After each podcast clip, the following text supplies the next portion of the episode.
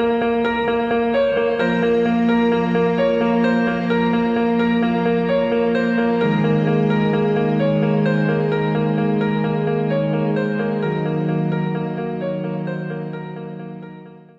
everyone, and welcome back to another episode of What the Forensics. My name is Nicole, and like always, I am joined here by the lovely Journey and Rebecca. On this episode, Journey is going to be telling us all about John Wayne Gacy and his horrible, horrible crimes and the terrible person he was. And Rebecca will then be educating us on a little bit about psychopathy, tell us what it is, and um, we'll link it back to John Wayne Gacy. I would also like to note that for this episode, there is a listener's discretion advised, as there are some detailed descriptions of abuse, sexual assault, and rape. With that introduction underway, do we want to shift it up a bit? And Journey, would you like to tell us a little bit about John Wayne Gacy? Yeah, um, I didn't really know much about him before this episode, and now I'm kind of wishing I could go back to that. um, so I'm sorry and you're welcome for the trauma you are about to receive. Um, so John Wayne Gacy was born on March 17th, 1942 in Chicago, Illinois. His parents were John Stanley Gacy and Marion Elaine Robinson. He had an older and a younger sister and no brothers. His father was an extremely abusive alcoholic, and he often physically abused him, his mom, and his sisters. And so, as a result of this, John Wayne Gacy was very close with his mom and his sisters. And even though his father was a piece of shit, for a lack of a better term, um, young, young John Wayne Gacy really wanted to make his father proud, but he was rarely successful in making his father proud. Um, apparently, one of his earliest childhood memories was when his father beat him with a belt for messing up car engine parts that his father had put together. And he was only four at that time. And that leaves a Whoa. lasting impression. Whoa. Yeah. Okay. I watched like, the documentary and I like don't remember the details, and so now they didn't go into the whoa. They didn't go into the details about like his childhood as okay. much as I thought they were going to. Yeah. Um, so learning about his childhood kind of made me understand yeah how he turned out the way he did. Yeah. Yeah. Yeah. And so then when he was six years old, he stole a toy truck from a store in the neighborhood. His mom made him walk back to the store, return the toy, and apologize, which that's fair. Um, but his mom also told his father what happened and he beat him with a belt again. And so Gacy's mother attempted to shield her son from her husband's abuse after this incident, but that led to his father calling him a sissy, a mama's boy, and saying that he would, quote, probably grow up queer, end quote. And his father also regularly belittled him and called him dumb and stupid in comparison to his sisters. And the documentary mentioned a very interesting thing of like how his dad would give his mom attention and like even though it was like sexual attention um Gacy was still like almost envious of it because he wasn't getting any positive attention from his father.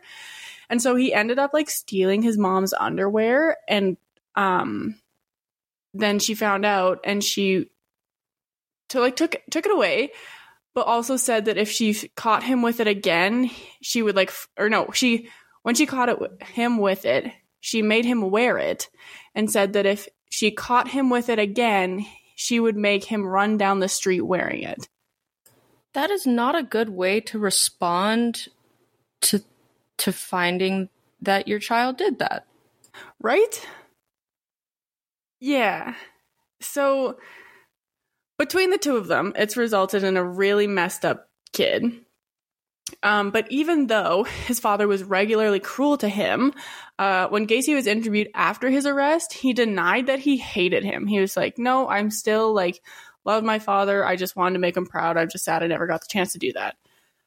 Um, and so then when Gacy was nine, he was molested by a family friend who would take Gacy for a ride in his truck and then fondle him.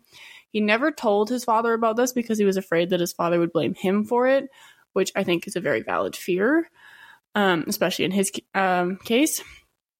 Um, Gacy also had a heart condition, so he wasn't able to participate in school sports, and he was often the victim of bullying as a result. He assisted the school truant officer and volunteered to run errands for the teachers and neighbors. And when he was in fourth grade, he started having seizures that resulted in him blacking out. And he was even hospitalized for some of the episodes. And then in 1957, his appendix burst. Um, and then also in 1957, a friend of Gacy's recounted a story where his father beat him with no provocation.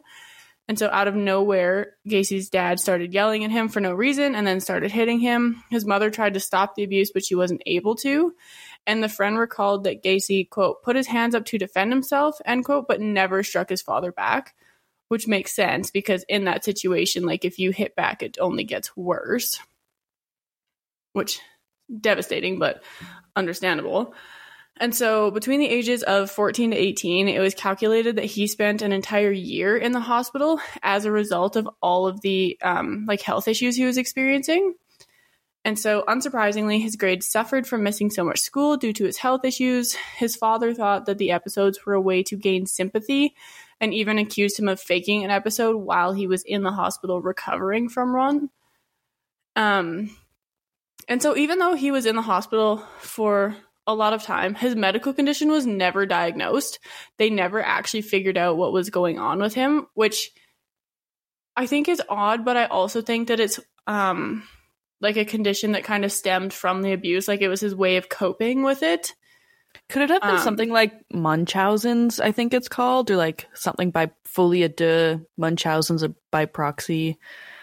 Like- bell? Maybe I think it was more of like a coping mechanism where like he was like his body couldn't process what was hand like what was happening to him. So as a result, he had these mhm. seizures blacking out so that he wouldn't have to process what was going on.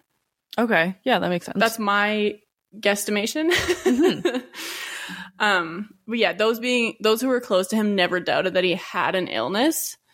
Um, and then when Gacy was 18, he became involved in politics and started working as an assistant precinct captain for a Democratic Party uh, candidate in his neighborhood. And his father did not like this and called him a patsy. And then during later interviews, Gacy admitted to his decision to do this.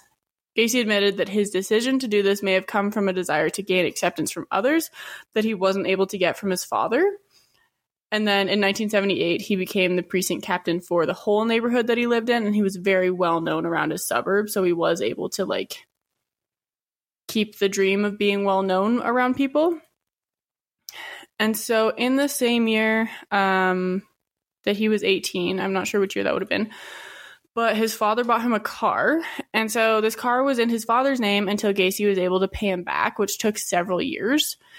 And his father would also take away the keys if he did something that his father didn't like.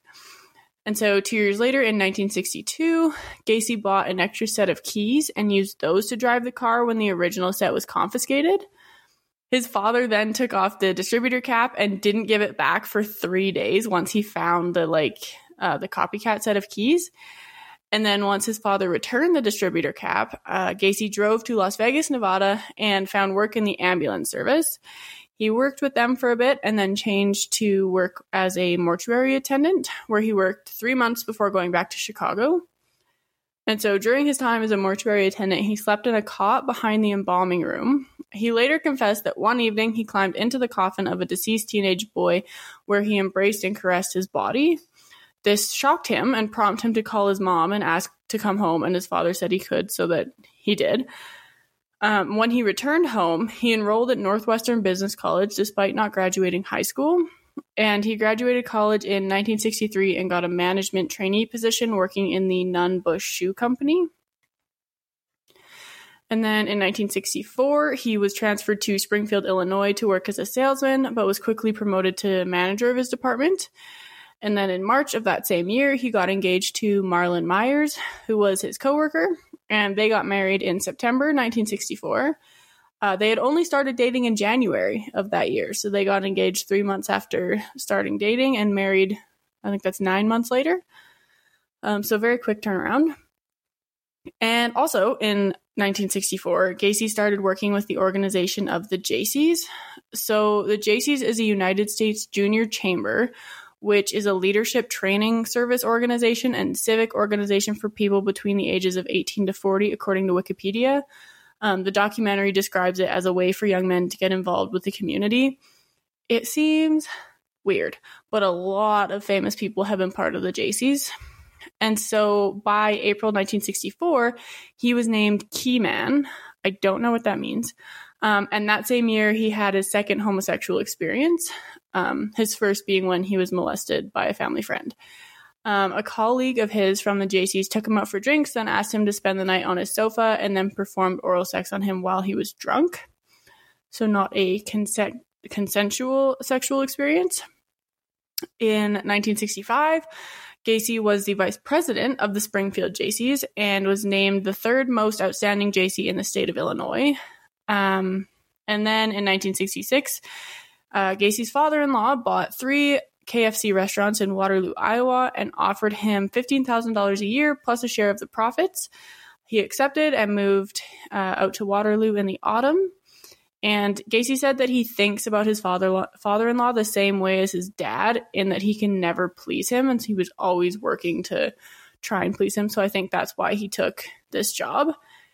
And um, the fifteen thousand dollars a year worked out to be um, one hundred forty two thousand four hundred ninety four dollars and ninety one cents in today's currency, which that's one hell of a salary. so I can also understand um, why he took it for that reason. Um, Gacy uh, changed to the Waterloo Jaycee's court charter and quickly rose through the ranks again and was given the name Colonel by his colleagues because he would often give them free chicken. Um, he became chaplain of the Jaycees and then wanted to be president, and that kind of started a little bit of drama in the Jaycees. Um, but then in March 1967, Marlynn gave birth to their son Michael, and then in October 1968, she gave birth to their daughter Christine. Um, Gacy described this time of his life as perfect because his achievements earned him approval from his father. Uh, because in 1967, his father told him, "quote Son, I was wrong about you." End quote. So he's kind of like, all is well. I'm doing everything perfectly. Um, however, not all was as it seems. Uh, the Jaycee's life had a dark side that involved wife swapping, prostitution, pornography, and drugs. And so I almost got you to spit out your drink, Nicole. Plot twist. Oh my right? gosh. Yeah. Wow. So, yeah, I'm not sure um, how many of the Jaycees are involved in this dark side, but I would imagine quite a few. Um, wow, Gacy was involved yeah. in yeah, he was involved he in most. was almost everywhere on that one. I know. I saw you like try not to spit it out out of the corner of my eye. Holy shit. Anyways, yeah. carry on. This is a mm-hmm. ride of a lifetime over here, not knowing all these details. right? And so it is just getting started. Holy shit. Yeah. So, um, Gacy was involved in most, if not all, of these activities and was regularly cheating on his wife. Um, apparently, he also had like a little club in his basement where he would invite fellow Jaycees to drink and play pool, which comes into play later on. Um, so, being the manager of three KFCs, and for those of you who don't know, it's Kentucky Fried Chicken. It's a fast food restaurant. Um, very yummy. Um, and so he was in charge of hiring, and he only hired teenagers um, of both sexes, but would only socialize with the boys. And so Gacy would give them alcohol before making sexual advances on them, which he would say was a joke if they weren't receptive, kind of just like laugh it off. That's so is, gross. Ugh. Yeah, so gross. And then in August 1967, Gacy committed his first sexual assault on a teenage boy. Gacy picked up 15 year old Donald Voorhees, who was hitchhiking, and Gacy said that he um, was asking about stag films, um, which is just like porn. Um, but Gacy might have also offered to show him one because that's what he did with an earlier boy who he ended up like not assaulting. Um, so it's and it's tough because in the documentary, like you kind of have to take everything that he says with a grain of salt because he is um like a compulsive liar and you like he will twist the truth so he doesn't look so bad. Um so yeah, some of this you just gotta take with a grain of salt. Um, so Gacy took him to his house, gave Voorhees alcohol, and persuaded him to perform oral sex on him. And Gacy said, "quote He believes he went down on him as well." End quote. So Gacy abused several other kids over the next few months in very similar ways. And one kid he even he apparently encouraged to sleep with his wife before blackmailing him to perform oral sex on him. And then um, this part's really gross, but several teenagers were tricked into believing that Gacy was commissioned to carry out homosexual experiments for scientific research. Um, and so he would like often pay the kids $50 for them performing like sexual things on him. That's not nice. yeah, no. it's really not. Um, and so then in March of 1968, uh, Donald Voorhees came forward and told his father that Gacy had sexually assaulted him. He told the police, and Gacy had arrested was arrested and charged with oral sodomy to Voorhees and the attempted assault of 16 year old Edward Lynch. Uh, Gacy denied these allegations or accusations and took a polygraph test, which indicated that he was lying when he denied the charges against him. But we don't like polygraphs, so whatever. Um, I also thought that sodomy was only for anal sex, but it is the crime of oral or anal sexual contact or penetration between persons or of sexual intercourse between a person and an animal. Oh. Yeah. Gross. Um, I also don't understand why he wasn't charged with sexual assault instead of like specifically sodomy, but yeah, whatever. Um, Gacy publicly denied the charges and said they were politically motivated because Donald Voorhees' father opposed Gacy's nomination as president of the Iowa's Jaycees. And so, because of that, several Jaycees found Gacy's story credible and supported him in saying that he hadn't sexually assaulted um, young Donald Voorhees. Um, that being said, on May 10th, 1968, he was indicted on the sodomy charge. In August 1968, Gacy persuaded 18 year old Russell, Russell Schroeder to attack Donald Voorhees in an effort to discourage him from testifying at the upcoming trial. So Schroeder agreed to lure Voorhees to a secluded spot, spray mace in his face, and beat him up. And he was paid $300 for doing that. Um, Voorhees, being so smart, he immediately reported this assault to the police and identified Schroeder as his, as his assailant because they worked together which was kind of stupid on Gacy's part. Um, Schroeder was arrested and told police that Gacy paid him to do it. Um, Gacy was then arrested and charged for hiring him to assault and intimidate Voorhees. And then on September 3rd, he was ordered to undergo a psychiatric evaluation at the psychiatric hospital of the state of State University of Iowa.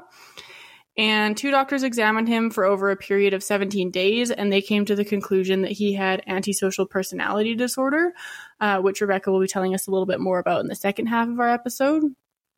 And the doctors also said that he was unlikely to benefit from medical treatment. He will repeatedly be in contact conflict with society, and he is mentally competent to stand trial. And so Gacy tried to flip the switch and say that he was the victim in the situation, that he was used, and that it like wasn't his fault because he had this disorder, kind of thing which is disgusting. Uh, but then on November 7th, 1968, he pled guilty to the charge of sodomy against Donald Voorhees, but not guilty to the other charges against him. And so he, the reason he pled guilty, um, was because he thought he would only get probation if he changed his plea, because originally he had pled not guilty to the charge of sodomy. And so Gacy said that he and Voorhees did engage in sexual activities, but that Voorhees offered sexual services to him and that Gacy only accepted out of curiosity. Uh, no one believed that story, which is good. And Gacy was convicted of sodomy on December 3rd, 1968, and was sentenced to 10 years at the Anamosa State Penitentiary. The same day he was sentenced, his wife filed for divorce and requested their home, property, and subsequent alimony payments. The courts ruled in her favor, and their divorce was finalized in September 1969. And Gacy never saw his first wife or his children ever again. And when you Google those children, nothing comes up because they don't know really that Gacy was their father and they want nothing to do with the limelight. They still will not talk to any of Gacy's family. Like they have, like she did a really good job of protecting wow. them from him. Yeah. Wow. That's very understandable, honestly, especially knowing what came after that. So good yeah. on the mom for protecting them. Yeah, she did a phenomenal job. Um, and so when Gacy was in prison, he was a model prisoner, joined the Jaycees chapter in there, became head cook, supervised projects to improve conditions for the inmates, and installed a mini golf course in their rec yard. Um, he was very excited about that. In June 1969, he applied for early release but was denied. He got his high school diploma in November of 1969 um, his father passed away on Christmas Day, but he wasn't told until two days later. uh, which he was very upset about. Um, he asked for compassionate leave to attend his, uh, dad's funeral, but was denied. And this really impacted his personality because he felt like he had let his dad down when he died because he never amounted to anything or made him proud. And now he couldn't try to make him proud anymore. It was kind of just their relationship was stuck at where it was when he passed away. On June 18th, 1970, he was granted 12 months probation, even though he was only 18 months into his 10 year sentence. Um, there were two conditions to his parole, which were that he got to live with his mother and he had a curfew of 10 p.m. So Gacy moved back to Chicago on June 19th and got a job as a short order cook in a restaurant. They really screwed over the mom on that deal. Right? Like, you have to go Yeah. live with your mom. Did, did the Mhm. mom have any say in this? What if she's like, I don't want my child here? I'm thinking she was okay with that. Like, I'm thinking she was the kind of mom who was like, my son can do no wrong. Like, Oh, wild. yeah. Okay. Um, but I don't really know. okay. hmm So then on February 12th, 1971, Gacy was charged with sexually assaulting another teenage boy. Uh, this kid said that Gacy had lured him into his car at a Greyhound terminal and drove him to his house where he tried to force the kid into sex. These charges were dismissed because the kid failed to appear in court. Uh, somehow, the parole board didn't hear of this incident. So, eight months later, his parole ended and the records of his previous crimes were sealed, and he was a free man in society. Isn't that What? disgusting? What? Yeah. I feel like no information was processed in my brain when I watched this documentary on him. Yeah. I thought I knew what he like what he had done and the things the atrocities he's committed, but like it's all it all makes sense now. Yeah, they only cover what happened like once he started killing, really. Like they spend a little bit of time with Donald Voorhees and another guy. I can't remember his name. I think his name was Steve Nemmers. Okay. Um but like and they talk briefly about this, but they don't highlight it in the fact that like he all of these crimes could have been committed wow. Yeah. had Illinois and Iowa court systems talked to each other or had they like Yeah. looked into his past at all. Yeah. Oh my gosh. So that's it's really upsetting because it could have all been avoided. Um okay. So Gacy bought a house in Cook County in August 1971, which he and his mother moved into, and the address was um 8213 Summerdale. And in October, he started dating Carol Hoff, who was a young divorcee with two daughters. They had previously dated in high school, I guess, and she was a friend of one of his younger or his younger sister. And so she moved into their into his house shortly after their engagement in November, and his mom moved out right before their wedding. So that would have been a weird couple months. Um, allegedly, he had a conversation with her about how he was bisexual and quote engaged in different things end quote, but he wasn't gay because um, uh, when he was ever asked if he had a homosexual relationship, he said no because Yeah. he'd only had oral or anal sex and there was, quote, no feelings there. There was no love, end quote. So it didn't count as homosexual because he wasn't in love with the boys he was having sex with, and that's Yeah. why he thought he was bisexual. Definitely not gay. Yeah, definitely not gay. he he hated like he has this like deep rooted hatred for gay people and so the way he would talk about them like in the documentary like was Really? disgusting. Mhm. That's so messed up. Yeah, I think it was one of those things where like he knew he was gay when he was younger and then his dad was always like that's the worst possible thing you could be. So then Oh, he also yeah. like took on that hatred of like yeah. I yeah, which is upsetting. But um, yeah. So he told his wife all that. Um, she knew he had been incarcerated. I don't know if she knew why, um, or if he left out that like the boy was underage or what. Um, but he said that he wanted to start their marriage off honestly, so that's why he told her. Um, so then on January 2nd, 1972, Gacy picked up Timothy Jack McCoy, who was 15, from the Greyhound bus terminal and took him on a sightseeing tour of Chicago. Um, he drove him back to his house and said McCoy could spend the night and he would drive him back to the terminal in the morning for his bus. Um, Allegedly, they performed oral sex on each other. Gacy said that he woke up in the morning with McCoy standing in his door with a knife in his hand. Uh, Gacy jumped out of bed and McCoy raised both arms in surrender. And by doing so, um, the way he moved the knife accidentally cut Gacy's forearm, but Gacy has the scar to show that that's what happened. Um, so Gacy twisted the knife from McCoy's wrist, banged his head against the bedroom wall, kicked him against his wardrobe, and walked towards him. And then McCoy kicked him in the stomach, and Gacy grabbed the young boy, wrestled him to the floor, stabbed him repeatedly in the chest as he straddled him with his body, and then Gacy buried him in his crawl space. My guess about the scar is that the kid didn't stab him or cut him accidentally because he was like, "Oh, I surrender." It was Yeah. probably from fighting back from that attack.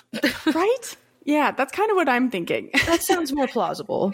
Yeah. And so we learned that McCoy hadn't intended any harm to Gacy. Um, he had just made breakfast for them and forgot to put the knife down before he woke Gacy up.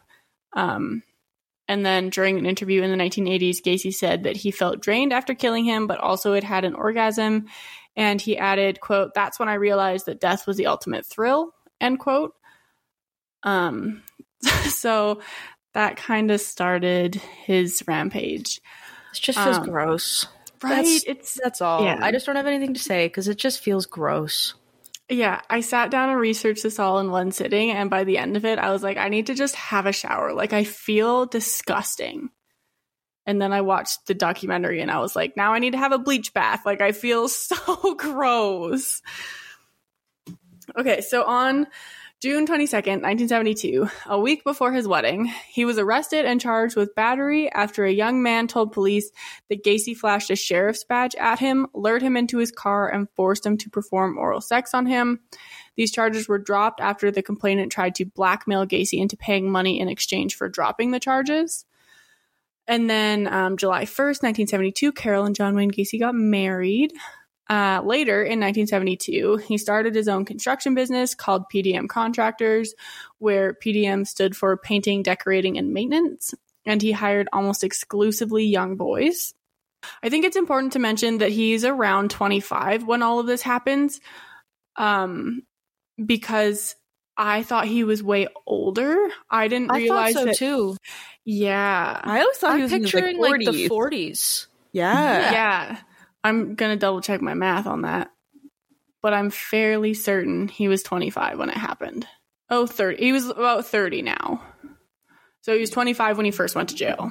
Okay, but still, that's like at least 10 years younger than I expected. Right? Yeah, so he would have been like 38 when he was like finally put in prison.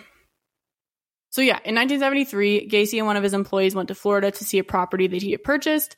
During the first night, Gacy raped the young boy, and when they came back to Chicago, this boy drove to Gacy's house where Gacy was working in the yard and um, started to beat him up. Gacy's mother-in-law stopped the kid and he drove away. Gacy told her and his wife that the attack happened because he refused to pay the young boy for the poor quality work that he had performed, not what had actually happened. Um, the second time that Gacy killed wasn't until January 1974, so two years later. His victim was an unidentified uh, teen boy with medium brown curly hair and was between the ages of 15 to 17. Uh, Gacy strangled him before putting his body in a closet. Gacy said that fluid leaked out of the boy's mouth and nose and stained the carpet in the closet. And so, as a result, he started stuffing rags or their underwear in their mouths to prevent staining or any fluid leakage. Um, he buried this young boy in the barbecue pit in his backyard. And this pit was dug out by Tony Antonucci, who worked for him. And so he started the pit and then came back a little while later. I'm not sure how much later. I'm assuming it was like a day or so. Um, but the bottom was already filled with concrete, which he thought was very odd, but didn't think that there would be a body under there. And so um, Gacy was known as a gregarious, helpful person who was active in his community and hosted annual summer parties. He was also an important part of the Democratic Party and various Polish, wow, that's hard to say, and various Polish associations. Um, he also got to meet Rosalynn Carter and had a Secret Service clearance pin on his suit in the photos that were taken with her, which made um, the US government really mad when it came to light what he had been doing to young boys because he had that pin that wasn't given to just anybody.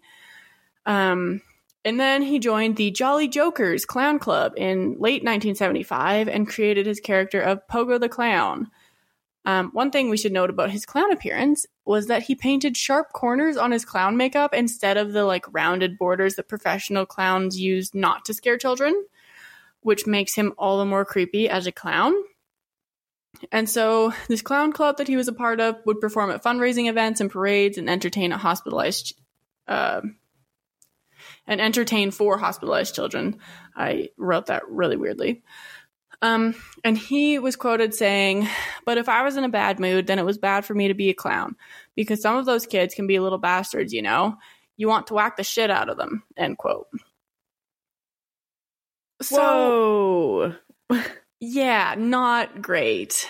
Um, yeah, kind of a despicable thing for a clown to say when he's like entertaining at like Your children's parties job and- is to be around children. right? Whoa. Okay. Yeah. Um, but he really enjoyed being a clown because he can do things as a clown that you can't do as a person. And he even said to the investigators, quote, clowns can get away with anything. Clowns can get away with murder, end quote. This feels like a novel. Like I know this was real and this actually happened, but it seems so Yeah. absurd that it's fictional. Yeah. And something that I had thought about, like, I thought he killed as a clown. I didn't realize that he wasn't as a clown when he killed. Yeah. I guess that we know Yeah. for that he's admitted, but I feel like he would have admitted to that. Wow. Yeah, because like when that's just the persona that's portrayed through media. This reminds me so much. This brings me back to that research. Remember with the two professors? Um, sorry, side tangent. Um, Mhm. they were looking into the portrayal of serial killers in media and like Yeah. tracking that. This is exactly that. Like we see John Wayne Gacy as just a clown and killed as a clown. You know what I mean? Yeah.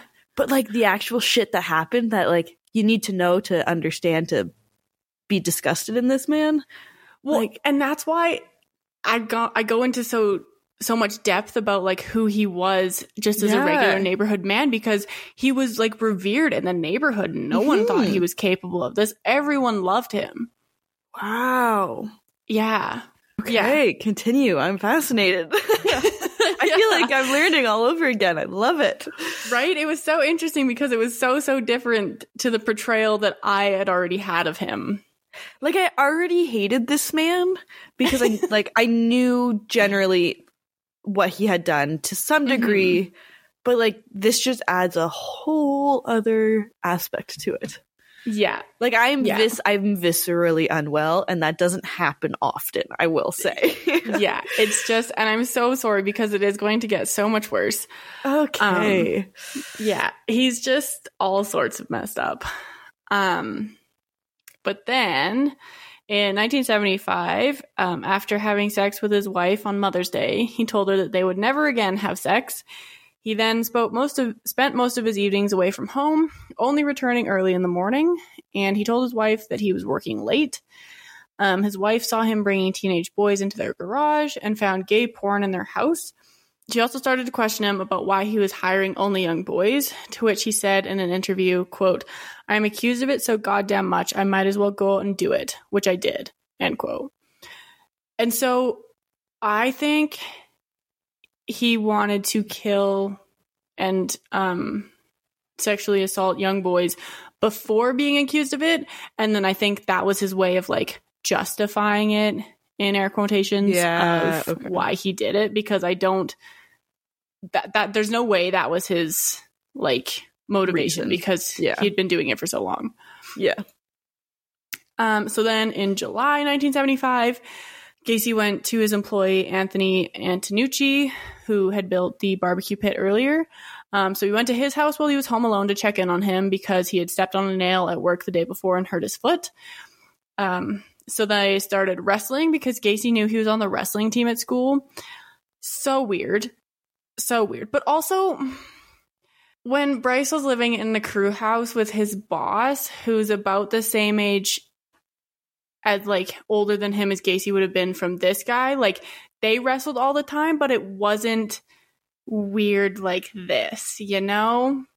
And so, it, yeah. Um, I'm not trying to excuse what he did. I'm just trying to say that it might not have been as weird as it was at the time, but knowing what we know about him makes it exponentially weirder. Understandable. Um, yes. So uh, they were wrestling, and then Gacy wrestled him to the ground, f- cuffed his hands behind his back. Uh, thankfully, one of the cuffs was loose, so Anthony was able to get his hand free and wrestled the key out of Gacy's hand and cuffed Gacy's hands behind his back. Um, Gacy told him, "quote You're the only one that not only got out of the handcuffs but got them on me." End quote. And so they interview um, Anthony in the Netflix documentary, and like hearing him talk about that is so uncomfortable because he's like, "That's something that's always stayed with me." And I'm like, "Yeah, as it would." Um, wow. Yeah, so once Gacy calmed down a little bit after being handcuffed, he got really mad. Um, Anthony uncuffed him and Gacy left. And then one or two weeks after this attack, depending on the source, on July 31st, 1975, 17 year old John Butkovich disappeared.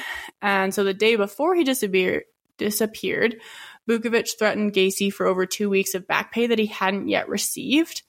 And then Gacy um, lured him to his house while his wife and stepchildren were under, were away, um, under the guise of settling the issue with the wages. And so Gacy somehow tricked the boy to cuff his hands behind his back. He strangled him to death and then buried his body under the concrete floor of his garage. Um, Gacy also admitted to sitting on his chest for a while before killing him. Gacy drove uh, Butkovich's car to an abandoned parking lot to make it look like he had run away. Um, but the people who knew Butkovich thought that that was super weird because his car had meant so much to him that he wouldn't, like, if he was running away, he would have taken his car too. Um, Gacy was questioned about Butkovich's disappearance and said that he and two friends had come to his apartment to demand his missing wages, but eventually left after they had reached a compromise. And then over the next three years, Butkovich's parents called the police over a hundred times to investigate Gacy more. In October 1975, um, Gacy and his wife got into an argument over her not properly balancing a PDM checkbook, and she asked for a divorce. In March of 1976, their divorce was finalized, and Carol and her daughters moved out in um, February the month before. So by April, or in April 1976, Gacy abducted and murdered 18 year old Darrell Samson. On May 14th, 15 year old Randall Reffett disappeared while walking home from school. He was gagged with a cloth, which caused him to die via asphyxiation. And then, not long after Randall was abducted, 14 year old Samuel Stapleton disappeared as he was walking home from his sister's apartment. Both of these boys were buried in the same grave in the crawl space, um, as well as 18 year old Darrell Samson. On June 3rd, 1976, Gacy strangled 17 year old Michael Bonnin with a ligature and buried him in the crawlspace. On June 13th, 16 year old William Carroll was killed and buried under his kitchen. There were three other boys killed and buried under Gacy's kitchen between June 13th and August 6th. They ranged from 16 to 30 years old. Um, on July 26, 1976, Gacy hired 18 year old David Cram. On August 21st, Cram moved in with Gacy, and the following day he tricked Cram into putting on handcuffs while he was drunk. Gacy swung him around and told him he was going to rape him.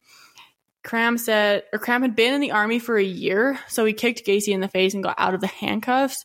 But the trick that Gacy used to handcuff this boy was he was like, I'm going to show you a magic trick where, like, I can put myself in cuffs behind my back and then get out of them but he wouldn't like he would have the key in his hand so he would just like undo them. And then he would give the handcuffs to the boy and be like now it's your turn. Like you try and get out of them. But then they wouldn't be able to because they weren't trick handcuffs. Uh, one month later gacy appeared in cram's bedroom and told him he was going to rape him. He said to him quote dave you really don't know who i am. Maybe it would be good if you gave me what i want end quote. Um, cram resisted his attempts and moved out and quit his job at pdm contractors which is a month too late, in my opinion. Agreed. Um, yeah, But at least he I- got out. Uh, exactly. wow.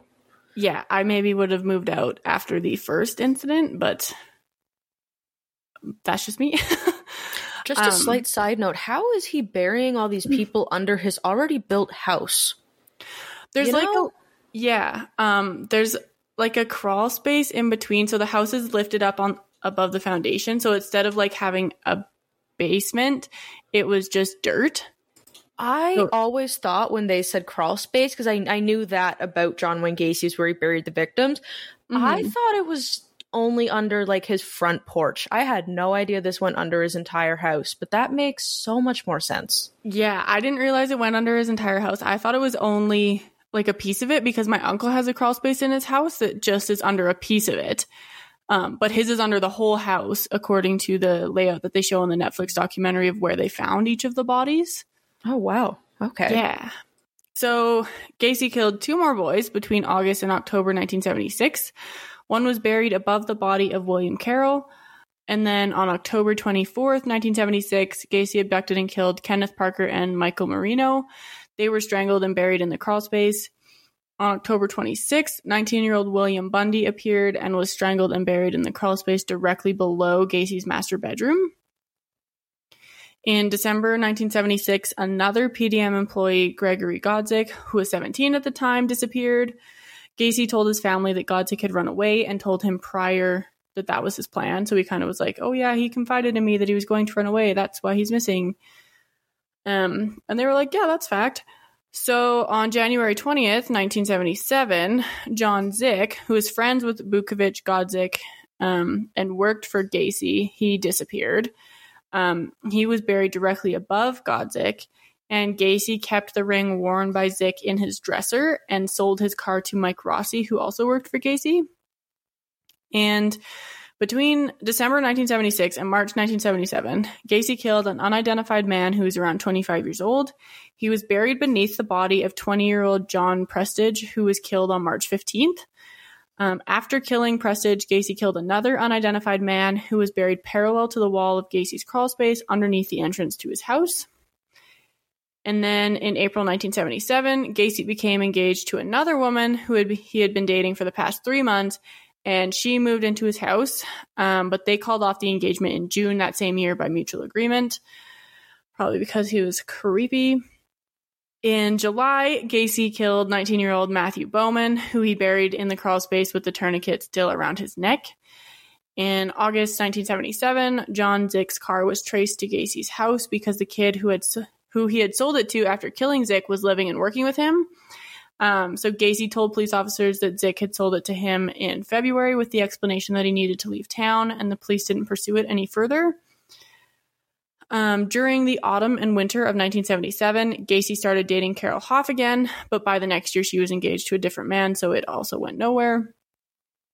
And by the end of 1977, Gacy killed six more young men between the ages of 18 21, and they are 18 year old Robert Gilmore, 19 year old John Mowery, 21 year old Russell Nelson, 16 year old Robert Winch, 20 year old Tommy Boling, and 19 year old David Talsma. On December 30th, 1977, Gacy abducted 19 year old Robert Donnelly from a bus stop at gunpoint. Gacy drove him home, raped him, tortured him, and repeatedly dunked his head in the bathtub until he passed out and then revived him.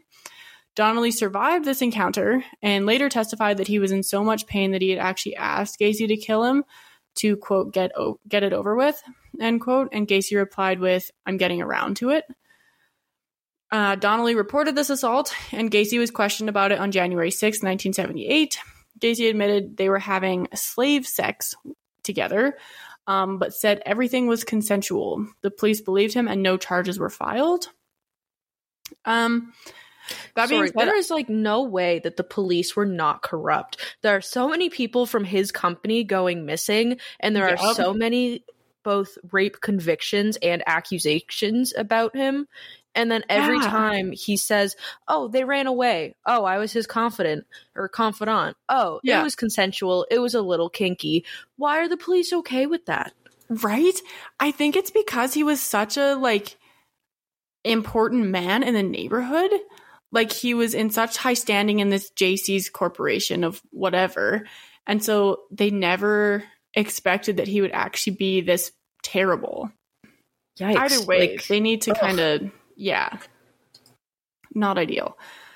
Um, so then in February 1978, Gacy killed William Kindred, who was the last of his victims to be buried in his crawl space. Um, in March 1978, Gacy lured 26 year old Jeffrey Rignall into his car, Rignall was chloroformed, taken to Gacy's house, raped, tortured, and repeatedly chloroformed into unconsciousness. Rignall survived with permanent liver damage and like burns on his face. I don't know if they were permanent, but the photo of him after was really upsetting. Um, he did inform the police, but they didn't investigate Gacy because Rignall was a gay man and they didn't believe that rape could happen between men. Um, at least that was the theory. Uh, Rignall remembered what car Gacy drove, so he followed him around and back to his house. Police then issued an arrest warrant, and Gacy was arrested on July 15th. He was facing an impending trial for a battery charge against Rignall when he was arrested for the murders in December. Um, Gacy later confessed that he had thrown five bodies off the I 55 bridge into the Des Plaines River in 1978, uh, one of which he thought landed on a passing barge, and only four of the five were ever found. Three of the four are 20 year old Timothy O'Rourke, who was killed mid June and found June 30th, 19 year old Frank uh, Landingin, who was found November 12th, 20 year old James Mazzara, who disappeared November 24th and was found December 28th.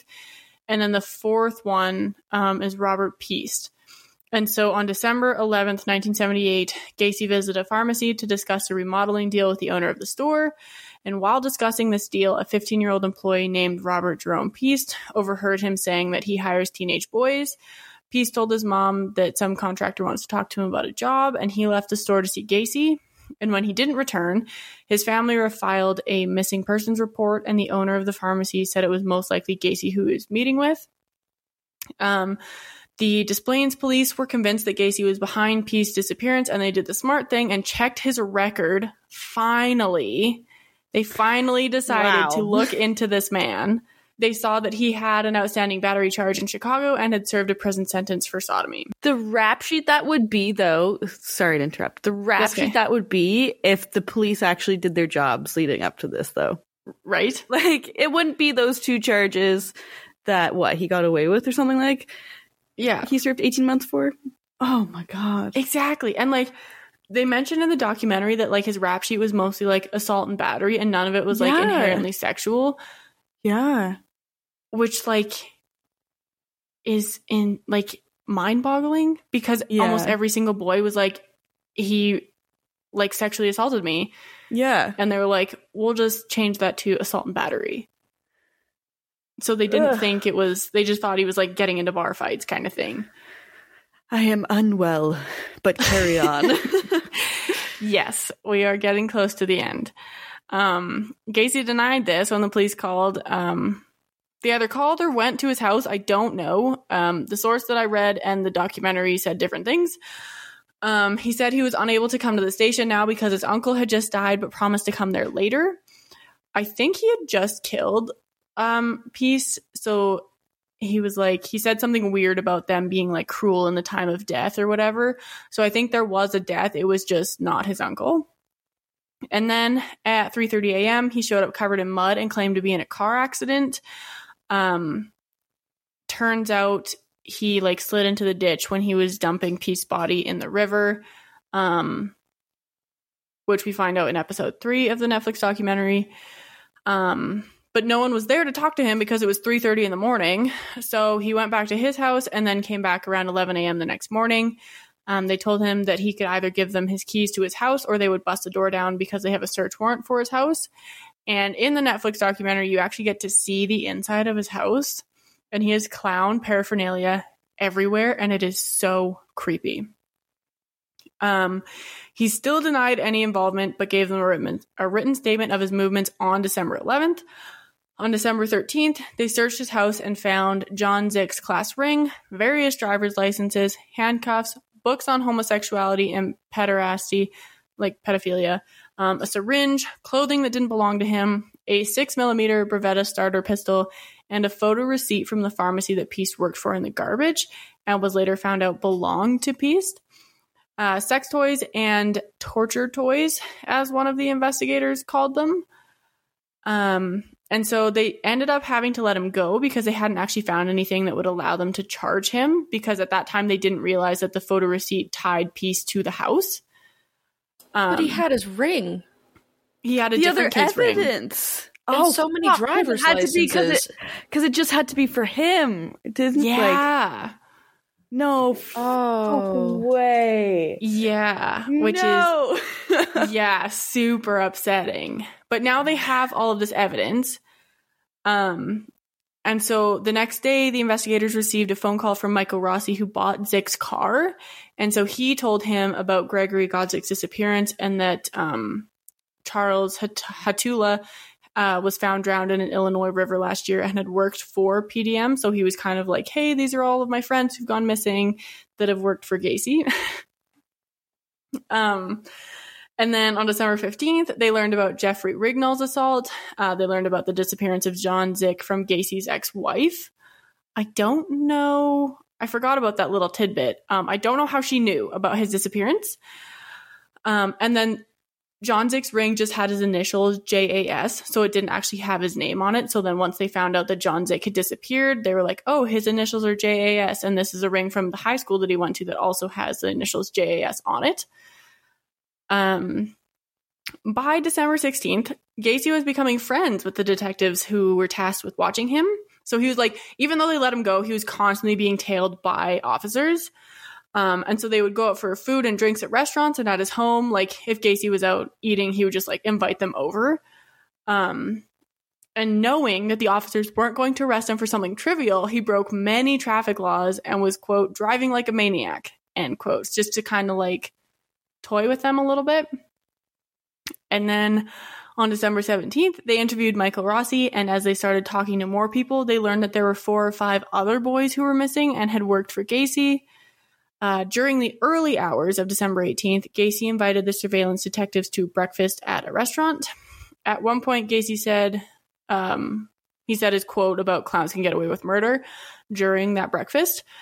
And then later that day, he was showing visible signs of stress of being followed by the police officers, which was kind of like their plan. They were kind of like pushing him to do something so they could catch him in the act.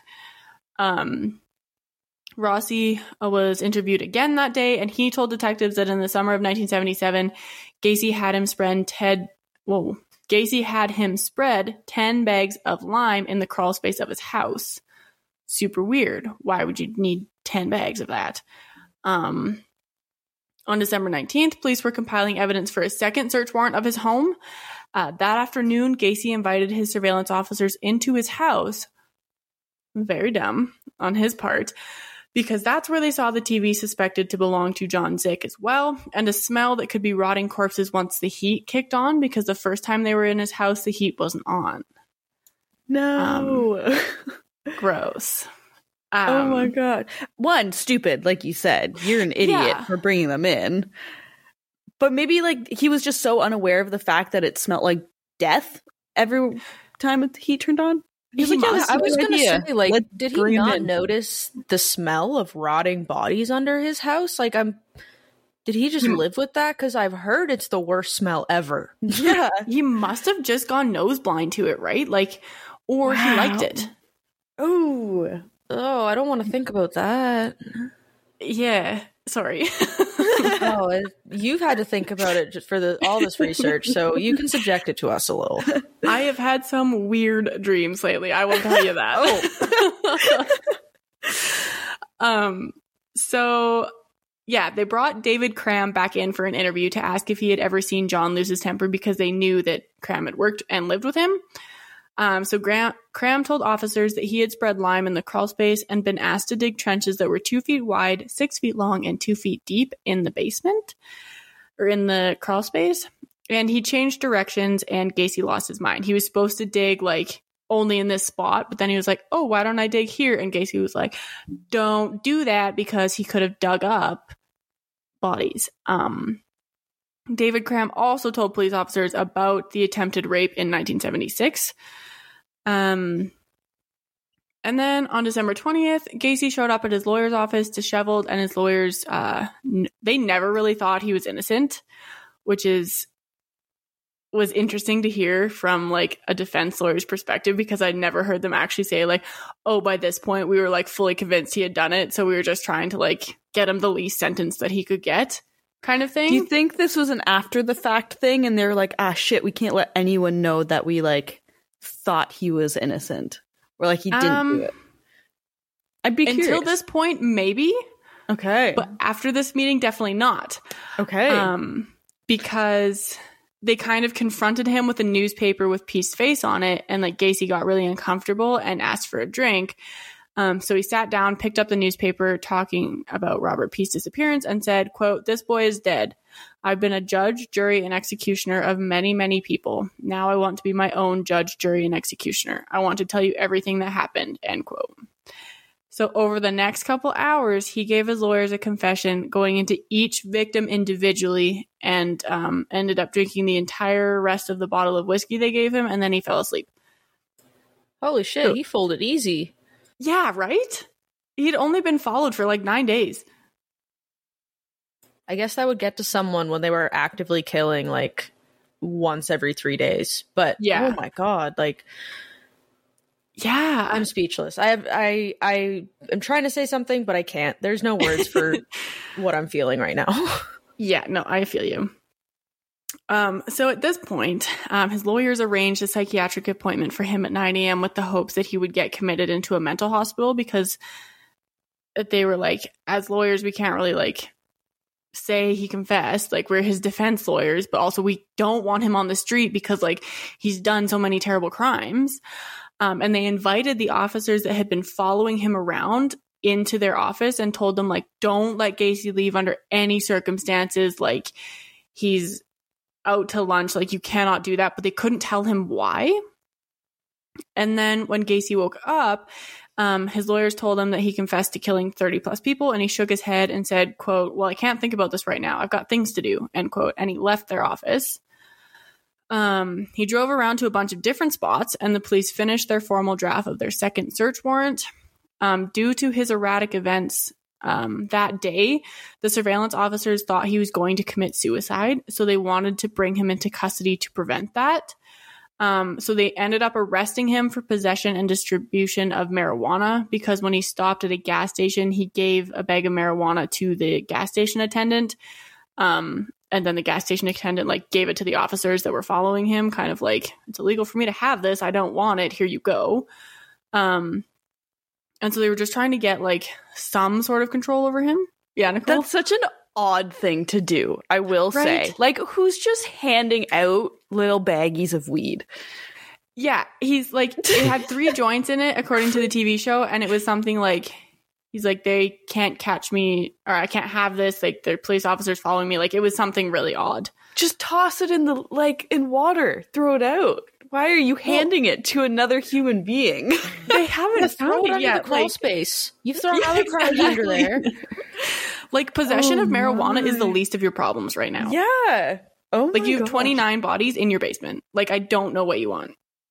Um so either way, at 4:30 p.m. on December 21st, a judge signed the search warrant because of the smell and the photo receipt linking Robert Piest to the home and like all the other evidence they found linking to all the other boys who've gone missing. Um, so police and evidence technicians drove to Gacy's home to find Robert Piest. They found that Gacy had unplugged his sump pump and the crawl space was flooded with water. So they had to drain the crawl space before they started digging, um, which was kind of dumb on their part because on Gacy's part because once they drained it, there was like a ton of worms, and they were like, "What are worms doing in the crawl space of a house?" And so it kind of like led them to the bodies a little bit. Um, so they started digging in, I think, the southwest area of the crawl space, found putrefied flesh and a human arm bone within minutes. Um, they moved to a different corner and found what they thought was a knee, and then they moved to another corner and found two leg bones. Um, after Gacy was told that they found human remains in his house, he told officers that he wanted to, quote, clear the air, end quote. Um, so in the early hours of December 22nd, 1978, Gacy confessed that since 1972, he had committed 25 to 30 murders, um, of who he claimed were teenage runaways or male prostitutes. We don't know how true that is because, um, he lies.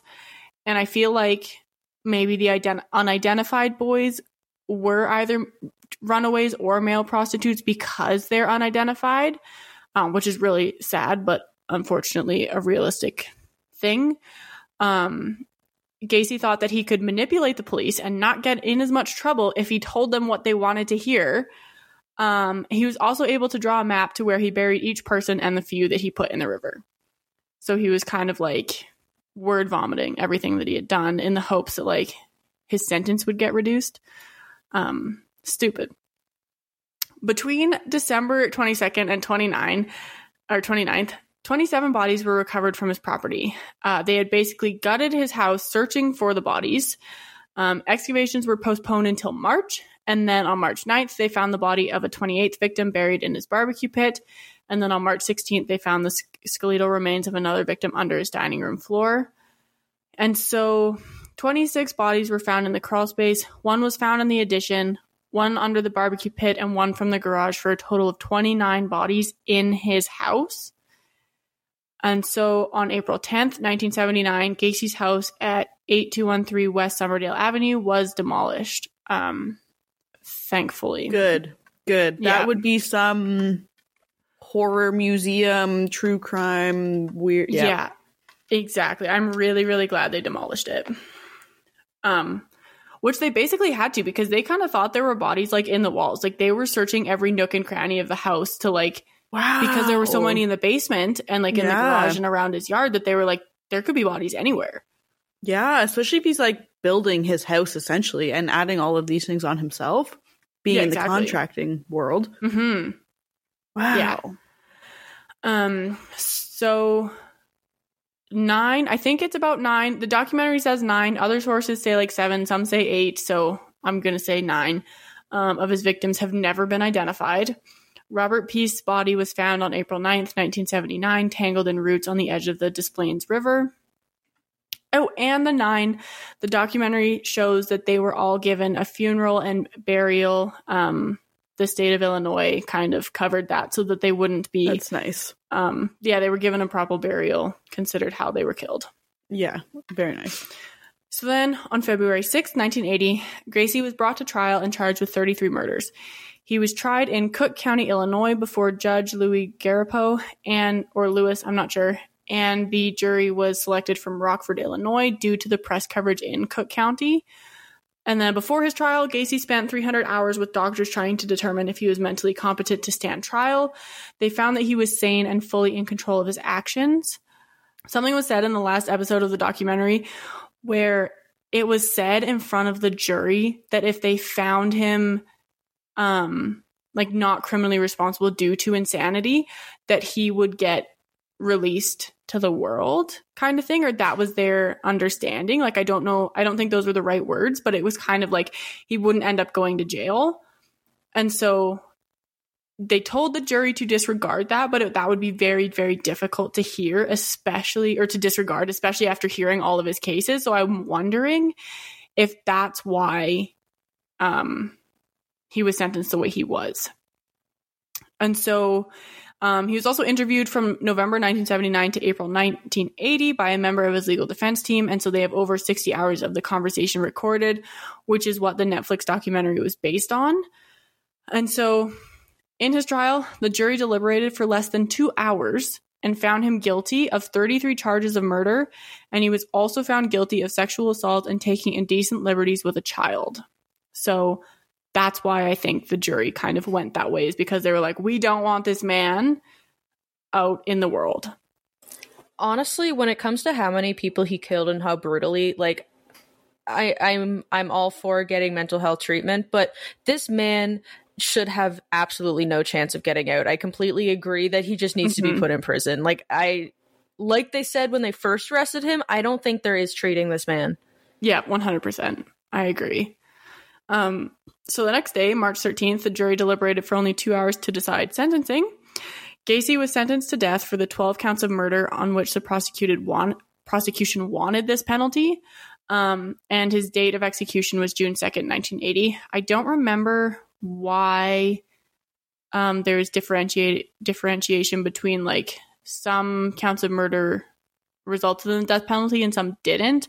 I think it had to do with murders that were in Illinois, but I also I don't know. I don't remember. Um so Gacy was transferred to the Menard Correctional Center in Chester, Illinois, where he was on death row for 14 years. Um, he filed so many motions and appeals, all of which were denied, thankfully. Um, he also started to paint in prison, and he ended up selling his paintings for between two hundred to twenty thousand dollars. And I'm hoping that they got What? sold after he died because it would make me so mad if he was still alive and getting that money. Some of those paintings, if I remember correctly, were also at the Museum of Death I went to in New Orleans. And it is Mhm. just like, again, like I knew, like, oh, Pogo the Clown, he's a serial killer that dressed like a clown. But I feel s- like I would have felt so more uncomfortable just looking at those, knowing all of this that I know now. Right? I really want to go to that death museum. It sounds fascinating. we should go, we should road trip. We go to Salem, Massachusetts, uh, New Orleans for the Death Museum, and in Los Angeles for their Death Museum. yes. I'm down. Um, so Gacy was moved to the Stateville Correctional Center in Crest Hill on May 9th to be executed. Before his execution, the chemicals they were going to use mysteriously solidified. Um, so spooky. I was listening to ghost episodes that day and I was like, what? Who had a play in that? But they had a whole bunch of new like technicians working that Oh, day. They think okay. they just mishandled the chemicals a little bit. Is that like Um, a common error that could happen with the chemicals being used or Yes, but Okay. like I don't I don't know of any other cases in which it happened. Okay. But super weird. So Yeah. um, they had to try again 10 minutes later. Um, over a thousand people gathered outside the center to watch the execution, some in support, some against, as usual. Um, Gacy's last words were, quote, kiss my ass. Um, very true to character. Classic. And what'd you say? Sorry, I didn't hear you. I said classic. Yeah, Like, 100%. Oh my god. Yeah. And so thankfully at 12:58 a.m. on May 10th, 1994, he was pronounced dead. After he was dead, his brain was removed and given to Dr. Helen Morrison, who was a witness for the defense at his trial and had interviewed Gacy and other serial kill- killers trying to isolate common personality traits of violent sociopaths. Um, but the examination of his brain showed no abnormalities, um, so it didn't really help her research at all. And um, that's pretty much it. I have lists of all of the um, boys that he killed, both identified and not identified, that I'm going to put on our website so that you guys can look. The unidentified ones shows where they were buried, and the identified ones doesn't, but it does show the age they were, and I believe the date they died um, or were killed. So head on over to our website for some gruesome images. I'm also going to see if I can find an image of um like the crime scene reconstruction of the crawl space and where all the bodies were found because Yeah. that was crazy to look at. Um, but yeah, that was John Wayne Gacy. I'm sorry that that took an hour and nine minutes and was uh, very traumatizing, but you're welcome. It was informative. I feel like I've learned something that I can warn people to not learn about later in life. Yeah. like, You know, like, that's our episode, and then you're Yeah, good. Journey gave yeah. all the good information. you just need to hear it once. You just need to hear Yeah. Journey tell you it once, and then that's all you need to know. and that's good to go. Yeah, I was telling my mom, I was like, "Yeah, I'm- we're recording this like really gross guy." She's like, "Yeah, I saw your uh, Instagram story, and I really don't want to listen." and I was like, "Yeah, I know." No. You I think it's important to listen though because you wouldn't understand what went on and what these like boys suffered basically Well, until exactly, you hear it all. Exactly, and I feel like it's important for the victims, and that was something that the Yeah. documentary did a really good job of. Was like there were family members who went on there and were like, we were kind of upset with how like the news coverage of this trial because it focused so much on Gacy and not on the victims. Yeah. So that's why, like, if the victim was identified, I wanted to say his name because it's important and Yeah. upsetting that this Yeah. was how he was killed. keeps the yeah. name out there. Mhm. Yeah. Well, thank you for um really gripping us with that. You're welcome. there were a lot of there were many a moments where my jaw was just on the ground. Yeah. Listeners couldn't have seen that, but oh my good lord. This one would have been a good one to videotape. yeah.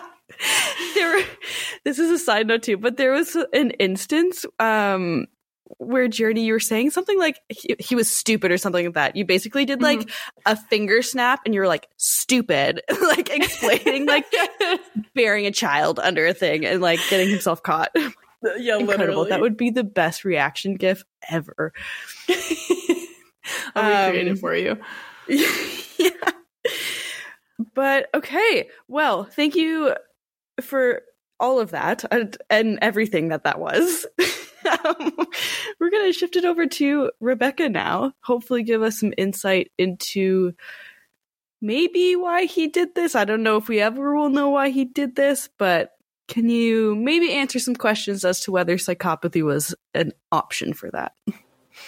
Absolutely. Um, so, for starters, super slight spoiler for the end. Um, uh, psychopathy did play a bit of a role. um, but just to get started, like we've all heard the term psycho or psychotic, like saying, "Oh, that guy is psycho," um, and it's kind of just thrown around and used by culture really nonchalant. Um, but no one really I guess not no one, but it's it's kind of hard to actually know what being psychopathic genuinely means just because we throw this term around so frequently. So, psychopathy is generally defined as a mental disorder that's largely characterized by a lack of remorse and or empathy, grandiosity, um, impulsivity, deceitfulness, irresponsibility, an increased risk for violent or aggressive behaviors, and a disregard for the well-being or rights of others. So right off the bat, Gacy seems to hit all those targets. Um, However, it is important to note that psychopathy in and of itself is not actually a recognized, like, diagnosable condition, according to the American Psychological Association's Diagnostic and Statistical Manual of Mental Disorders. Super duper mouthful. The DSM 5 is what this is. um, I keep forgetting that that's the actual name of it. I was like, holy cow. I know it is long. Um, yeah. But we have discussed it a little bit in previous episodes, but as like a slight refresher, um, the DSM 5 is the standard classification um, tool of mental disorders that's used by mental health professionals in the Western countries. Um, and it contains basically all of the mental health conditions and disorders that one can formally be diagnosed with by a clinician and treated for. One interesting thing with this too is it's always being updated. Not always, but it's is a consistent thing that's being updated. Yeah, I think I the last cool. I think DSM 5 was released in 2013. That's the latest and I think before that it was it was like 2000 or like the 90s or something, but it is it is an updated manual. So in the DSM 5, um, psychopathy is not actually listed, uh, but it's basically encompassed by a disorder called antisocial personality disorder, uh, ASPD for short, which Journey is what you had said John Wayne Gacy was actually diagnosed with. Mm-hmm. So yeah, according to the DSM 5, um, I'm just going to quote it directly what ASPD is. Uh, quote, the essential feature of antisocial personality disorder is a pervasive pattern of disregard for and violation of the rights of others that begins in childhood or early adolescence and continues into adulthood. Unquote. So basically, one cannot formally be diagnosed with ASPD unless they showed really antisocial behaviors throughout their childhood as well. Um, but interestingly, despite part of the diagnostic criteria being that these behaviors have to have been exhibited through childhood, individuals under the age of 18 actually cannot be diagnosed with ASPD. Uh, so instead, they for individuals under the age of 18, there's actually a disorder called conduct disorder or CD, which is diagnosed when a child or adolescent shows an ongoing pattern of aggression towards others, as well as commits serious violations of rules and social norms at home, in school, and with peers of their age. Um, I have a question. Yeah. How was he able to be diagnosed with antisocial personality disorder? Because I don't know that he would have been diagnosed with conduct disorder as a kid. Yeah, so there's I've kind of learned like I was reading through the DSM and just the research I was doing and even though um they say like need to have had a conduct disorder the DSM recognizes that a lot of kids probably aren't going to be formally diagnosed with this. And so they kind of just say, like, there's enough evidence to support that they could have exhibited a conduct disorder. So if they had like friends and families who could verify or corroborate that like he did this and this and this and this, he had no respect for authority, da da da da. Um, right. Even without a formal diagnosis as a kid, you could still be diagnosed with ASPD. Okay. Yeah, so there is four criteria within the DSM five um, that are needed to be diagnosed with ASPD, and just because some of them do align with psychopathy, which is why they're so interrelated. Um, I'm just going to read out all of the symptoms that are listed in criterion A that are commonly associated um, with both of them. But just a quick note that in order to be formally diagnosed with ASPD, um, you only actually need to demonstrate three of the seven items in Part A, and then also have B, C, and D. Um, but all of the basically traits you could have for ASPD are failure. Fa- wow, failure to conform to social norms with respect to lawful behaviors as indicated by repeatedly performing acts that are grounds for arrest. Two is deceitfulness as indicated by repeated lying, use of aliases, or conning others for personal profit or pleasure. Three is impulsivity or failure failure to plan ahead. I have a lot of trouble with the word failure. I apologize. Um, Four is irritability and aggressiveness, which is indicated by repeated physical fights or assaults. Five is recklessness, disregard for safety, of self or others. Six is consistent irresponsibility as indicated by repeated failure to sustain consistent work behavior or honor financial obligations. And finally, seven is a lack of remorse as indicated by being indifferent to or rationalizing having hurt, mistreated, or stolen from another. So I think that's really interesting, especially after hearing what you had to say about John Wayne Gacy. Um, I think he has like all seven of these. um, yeah, I definitely agree with that. There was only one, um, the consistent irresponsibility because like he had his own business and it was doing very well at the time of arrest. Mm-hmm. Like it mm-hmm. was almost mm-hmm. a million dollar business by then. Wow. Oh, wow. Yeah. yeah. So he definitely seems to have been responsible in that sense. Like he mm-hmm. he knew how to plan ahead. And this is similar to um which is why it's like you don't have to have all seven of these to be considered with ASPD. Because think of Ted Bundy, like he was yeah. also very organized and methodical. Yeah. It's kind of fun that you can pick and choose, though. You don't need all seven. You can shop around a bit. yeah, I know. It's like, ooh, I want these three. these ones seem not as bad as the rest, so that's mine. um, but just moving on from uh, those items of ASPD, even though individuals with psychopathy likely all or mostly do present with ASPD, not everyone with ASPD may present with psychotic symptoms or psychopathy. Uh, because, as we had said multiple times, only three of the seven criterion A are required as part of an ASD or ASPD diagnosis.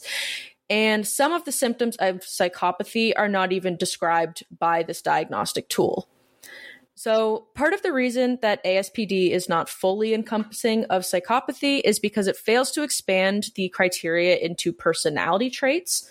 Uh, so, instead of focusing on observable behaviors only, um, such as like the impulsivity or lack of financial responsibility, hurting others, um, Personality traits that are indicative of psychopathy that are not measured include callousness, remorselessness, and narcissism, which are not inherently observable from an outside view.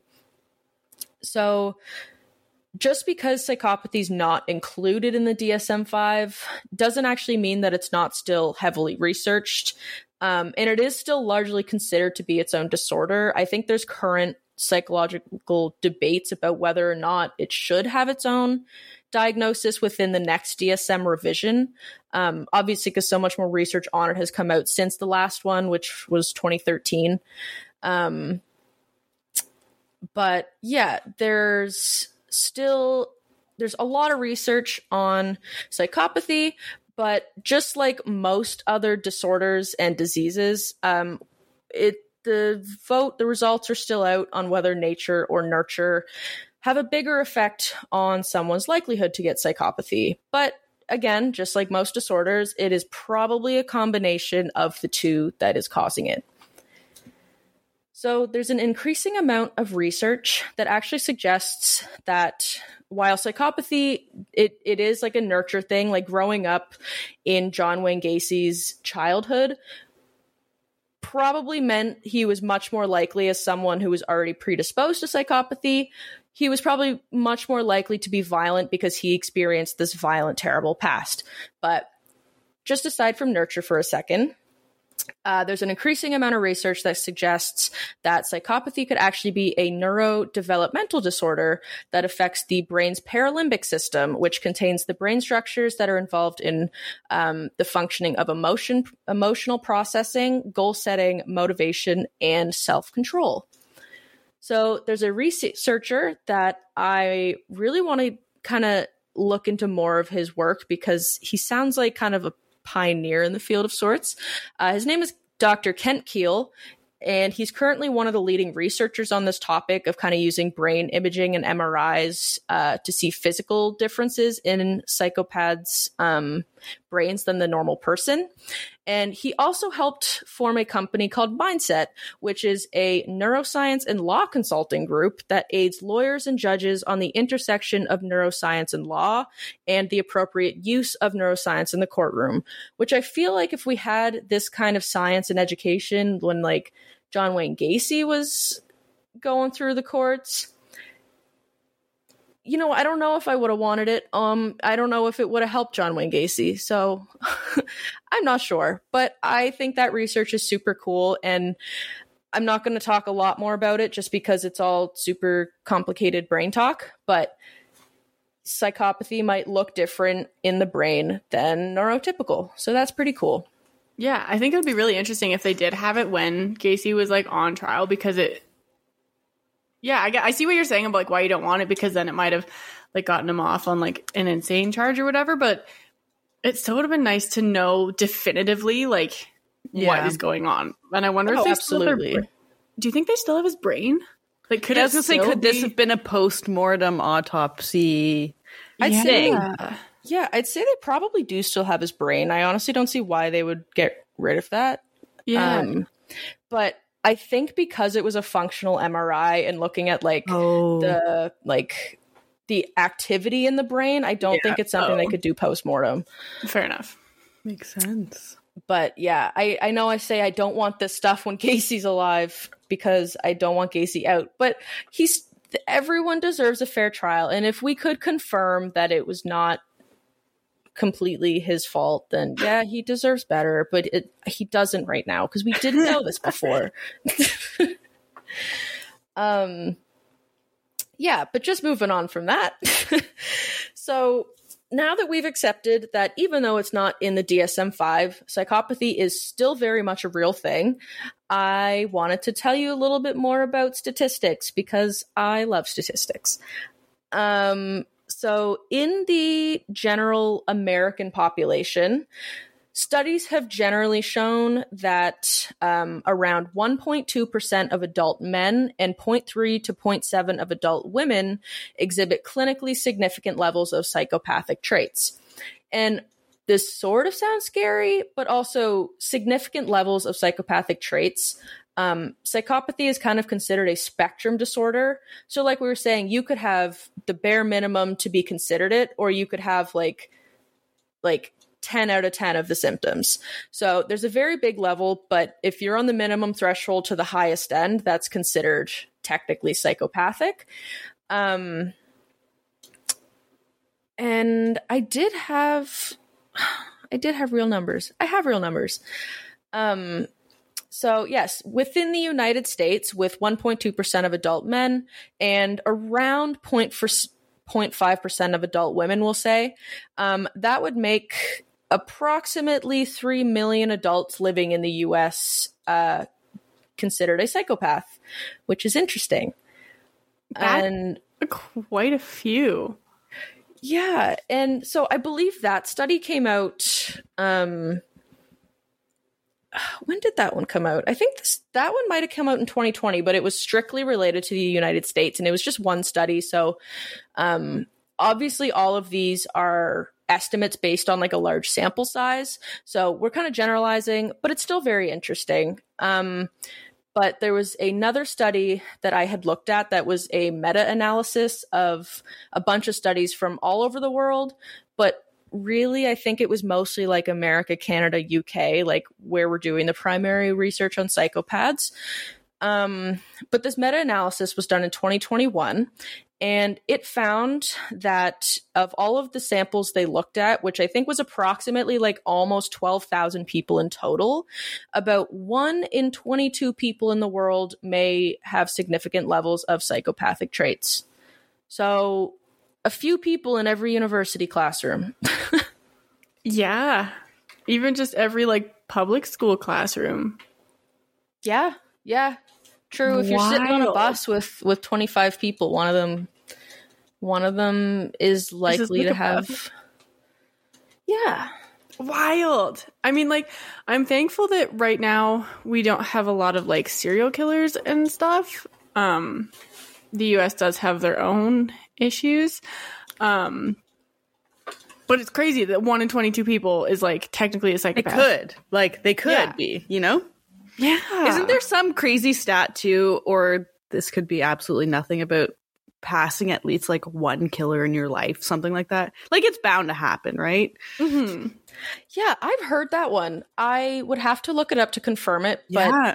and I'm not using this statistic to say all psycho people with psychopathic traits are bad because a lot of Mhm. research has shown that most people with psychopathic traits are not going to commit these violent crimes. Yeah. But knowing that people with psychopathic traits are two times more likely to be imprisoned on these crimes than the average person, it can still be a little frightening, which does add to the stigmatism of it. So we need to change the conversation, but it's just really complicated.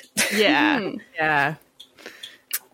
Um, but for a little bit more statistics, um, going back to the US population for a second, even though it was only about, in general, I guess like 2% of the population, of the general population, um, being with psychopathic traits, these figures rise when we're looking at the US prison population, in which there's estimated to be around 15 to 25% of inmates who demonstrate the psychopathic characteristics. So it does significantly rise when we're looking at a prison population. And again, it is related to the fact that um, there's a lot more callousness and kind of selfishness in this disorder. So it's kind of like, I'll do whatever I need to with disregard for others to get ahead my own way, even if there's legal consequences. Um, but yeah, just to kind of move on from the criminal psychopaths for a minute, because again, like there are people that live with this that are still decent per- people just living their lives. Um, there was a study conducted in 2012 by a Dr. Kevin Dutton, and this aimed to study which professions have the highest and lowest proportions of psychopaths. And so, through an online survey using the Levenson Self Report Psychopathy Scale, um, which is just a tool to measure psychopathy traits, um, Dutton collected data from 5,400 participants in the UK, just from the general population. And what he found was that of the people who responded, so of the 5,400, the highest level of psychopathic traits, um, and just for forewarning, he picked the top 10 and then the top bottom. Like he, he wasn't, he didn't just like pick and choose numbers, but the top 10 um, professions with the highest levels of psychopathic traits were CEOs, lawyers, radio or TV personalities, salespeople, surgeons, journalists, priests, police officers, chefs, and civil servants. I thought priests was fascinating. Yeah, Um, because everyone, everything else like kind of makes sense where they're like they're willing to do what needs to get done to get ahead, regardless of everyone else. But you think of a priest as someone who like help you. Almost like the opposite. Yeah. like in terms of what they are supposed to stand for. exactly. Yeah. Um so that was super neat. I, I did like I've I've heard that figure before about oh the most psychopaths in the society are CEOs. I've heard that before and it does kind of make sense. Like they're at the top. They didn't get there by being good at what they do. Uh, maybe they did. I don't know. I can't I can't generalize. But to the opposite effect of that, they f- he had found that the t- 10 professions that scored the lowest on levels of psychopathic traits included social health assistants, so I guess like healthcare workers, um, nurses, therapists, artisans, stylists, charity workers, teachers, creative artists, physicians, and accountants. Um, I would All I of- would put accountants in the highest psychopathic traits because I feel like I would switch Yeah. that and priests in my mind. That feels like those should be mixed. I don't know why. I know because like when you're looking at these two lists, one of them is very much like bl- like um white collar, Yeah, it's very Mhm. corporate. I was just thinking that. Yeah. and then the other one is very like free spirited, like helping Yeah. others. Like, oh, I'm a teacher. Oh, I'm a painter. Like these are all very like. I'm not saying teaching is a liberal art, but you know what I mean. Yeah. It's not white collar corporate kind of world. exactly. So Yeah. it's, it's just so fascinating how our our traits lead us to these completely different professions. Well, and if you Yeah. think about the pay gap between them, like Yeah. CEOs and lawyers are getting paid way more than teachers and charity workers. So I wonder if there's Yeah. something like Does that say anything about the system though that them we're in? You know what I Mhm. mean? So many questions. So many questions.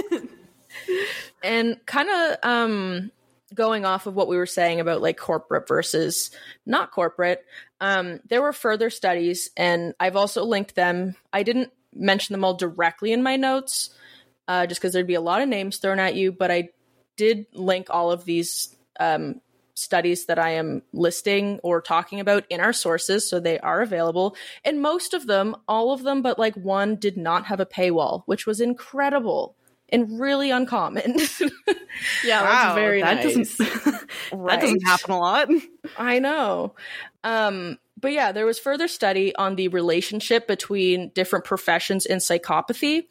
And generally, it's been found that people that hold like managerial positions or those who work in occupations that are frequently exposed to occupational risks. So that would be like police officers, firefighters, that kind of thing. And the managerial positions like CEO, lawyers, all that stuff were found to show higher levels of psychopathic traits versus jobs or people that don't have managerial managerial positions and aren't really exposed to that inherent risk in their day-to-day job which was kind of fascinating because even though those two studies were conducted by like completely different research groups at different times like they kind of corroborate each other um yeah but these of course once again are estimates um, based on a large research sample. Um, it's not the entire population, but they are still relatively reliable because we trust these researchers. Um, but how are we actually measuring whether a person is or is not a psychopath? So there are like a few methods. Like I did mention a tool earlier for it um, that was used by Dutton, but one of the most um, validated and reliable is the Hare Psychopathy Checklist Revised, or I'm going to call it the PCLR. And this assesses symptoms of psychopathy and rates their psychopathic or antisocial habits. So, the PCLR is widely used in legal and clinical settings like prisons and psychiatric hospitals. Um, and it's largely used as an intake tool, usually to assess an individual's risk for violent behavior, kind of so that they can help in like building treatment plans and also like helping court decisions to determine sentencing and where they need to go and like what security prison they need to be in. So, the PCLR is a set of 20 items that are essentially the symptoms of psychopathy or the traits that are identifiable. And each item is scored between zero and two, with zero meaning the item does not at all apply to you. One is it kind of applies, like maybe in a few scenarios. And two is that this person definitely has this trait. So the highest score possible is 40, and generally. Um, anywhere between like 25 and 30 is kind of like the accepted threshold for being considered a psychopath. Um, like some research uses 25, some research uses 27, like some clinical settings use 30. It's in terms of how people are interpreting it, it's not terribly reliable, but in terms of the um like the validity of it and how it applies across populations, it's relatively reliable. So, I'm going to read off all 20 items of this checklist just because I know that earlier I listed all the the diagnostics symptoms of ASPD, but that I said that it was missing a few from psychopathy. Um, so here are the 20 items that the PCLR assesses for.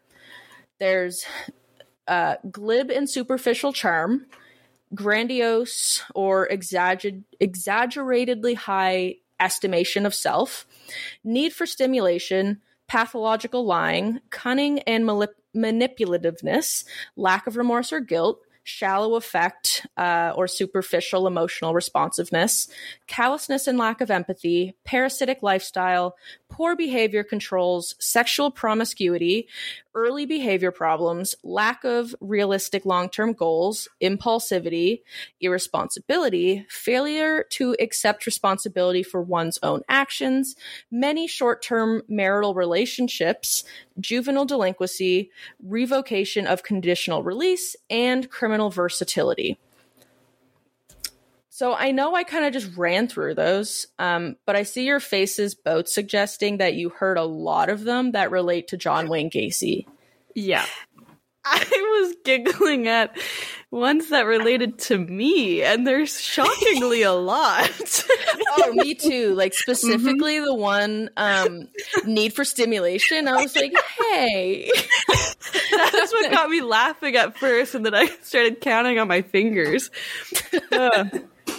Anyways, yeah, yeah. See, it's it feels a little alarming. Like when we when we all read those and we're like, oh, oh no, oh, I kind of relate to this.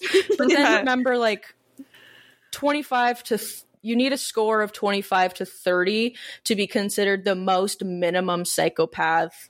Yeah. Um, you can get a score of 40 out of 40, which means like you scored, oh, absolutely, that's me on every single one of them. yeah. Wild. Um, I googled what Gacy got on that test, and he got 27 out of 40. Yeah, oh. I was gonna mention oh. that. It's weird that like there's a couple like sources suggest like he got anywhere from like 27 to 31, but either mm. way, that's within like psychopathic range. Yeah. So, yeah. Makes so sense. he it makes but. sense. yeah. um yeah, but I'm just going to move on from assessments for a little. I had a slight blurb about validity and reliability testing, but that was just basically saying what I said earlier about how it has been scrutinized heavily and it is found it's obviously more valid and reliable amongst a general male prison population because that is who it was originally designed for. Um, but there is more recent research doing it on like the validity of using it on like female populations or non-prison populations, and they're finding that in general, like it's it's still a pretty good tool for estimating psychopathic traits. Um, yeah, moving on from that. Um, while individuals with high levels of psychopathy are around two times more likely than someone without to commit violent crimes, having a low to medium level or even high level in some instances of psychopathy, like we were saying, does not guarantee that someone's going to end up committing crime. Um, but of course, for this episode, that's not exactly what we're here to talk about. So, for those individuals with psychopathy that do end up acting violently or aggressively, how does that affect them? Uh, studies on the intersection of psychopathy and crime have shown that on average, um, psychopaths are between 20 and 25 times more likely to be imprisoned for crime than non psychopaths and they are about four to eight times more likely to violently recidivate, um, which basically means when they're released from prison, um, recidivate means they're going to commit another crime once they're released to be put back into prison. Um, they are four to eight times more likely to violently recidivate when compared to an equal sample of non psychopaths released from prison, which is frightening. Which Very also goes to show that they were right that they shouldn't have released John Wayne Gacy. Yeah, right? Yeah. And even said like he's he's going to do this again. Yeah, exactly. They were on the right track. Yeah. Don't release him. Yeah. Um, yeah, but when it comes to famous psychopaths in the sense of sensationalized serial killers who everyone assumes must be a psychopath, it gets a little bit trickier to factually discuss this, um, just because obviously not every serial killer's PCLR results are going to be published. Um, a lot of the results that we see online are like people doing like in-depth kind of like analyses of for example um, richard ramirez they look at everything he did and they like kind of fill it out for him on what they think um, so it's a little hard for me personally to rely on what the internet's telling me about whether or not these people are genuinely psychopaths but as you had said uh, journey from your search um, john wayne gacy was actually administered the pclr and even though like I get mixed results between like 27 and 31 for what he actually scored. This does still put him on the lower, but still puts him on the scale of being a diagnosed so, so oh my goodness, diagnosed psychopath. Um I keep getting that and the word sociopath mixed up because older research calls them sociopaths. Yeah, that's fair. I was gonna say you're doing a very good job at psychopath because I get like psychopath, psych, psycho- psychopathy, and psychopathic all mixed up. If that's even how you pronounce the third. It is so funny you say that because that's actually I was reading just small tangent about psychopathy. um, while I was researching this, um, there's a really great website. It's by a researcher who has spent like their whole life researching psychopathy and how to treat it. I can't remember their name right now, but they run an organization called um, Psychopathy Is, and it's online and it's basically just a map it's it's a website full of like information and research and stuff like this about what is and is not psychopathy and trying to break the stigmatism and teaching that there is actually treatment for it. I referenced them a lot during this episode. It was so helpful. Um, but they were saying that one of the reasons that um, psychopathy was not initially put in the dsm-5 was because um, the term is kind of confusing to people because the word psychology is very similar to psychopathy, but they obviously mean very different things. And then you have psychopathology, yeah. s- yeah, psychopathology, which just is like all mental disorders. Like the psychopathology of a person is what their mental state is. So mm-hmm. they didn't like psychopathy one because it's stigmatizing, but also just because it sounds like so many other words. Like it is so easy to get mixed up. And you're right. Like there's times when I was writing this and in my brain I'm going psychopathy, yeah. psychology, and I'm like, no, none of those are right. It's it's it's not a word to me anymore. It is simply not a word. um, but just moving on from my little tangent about words that start with psi and end with ology. Um, so John Wayne Gacy, as we had said, is somewhere between like 27 and 31 on the scale. Um, but in comparison, and apparently this is like widely known, um, all my sources have the same thing. Ted Bundy reportedly scored one of the highest of any known psychopath um, with a 39 out of 40 on the PCLR. Wow. So he and that was kind of strange to me because I completely understand looking at what he did um that that could be the case. And he is so well put together and like CEOs can be psychopaths, they're put together, but I don't know, like it just he- Yeah. I think he is like a great uh, like I don't know what words I'm trying to use right now, but essentially like when we think of a true psychopath, Ted Bundy is not necessarily the first person that comes to mind just because he was so meticulous, but I think that makes the most sense is be like because he was so callous and seemed so put together and like he did not care that Mhm. people thought this about him and he's kind of like gross to say but like the perfect representation of a psychopath. I don't want to say he's perfect in any way, but he almost is for psychopaths. Yeah. Well, I feel like he's just like two faced enough almost to like be the perfect psychopath because he does present to this world as this attractive white man who is Yeah. successful. But then there's also the sent- side of yeah. him where it's truly psychopathic. But I also think he is a little bit of a sociopath too. Like I don't think like psychopathy was his only illness. Yeah.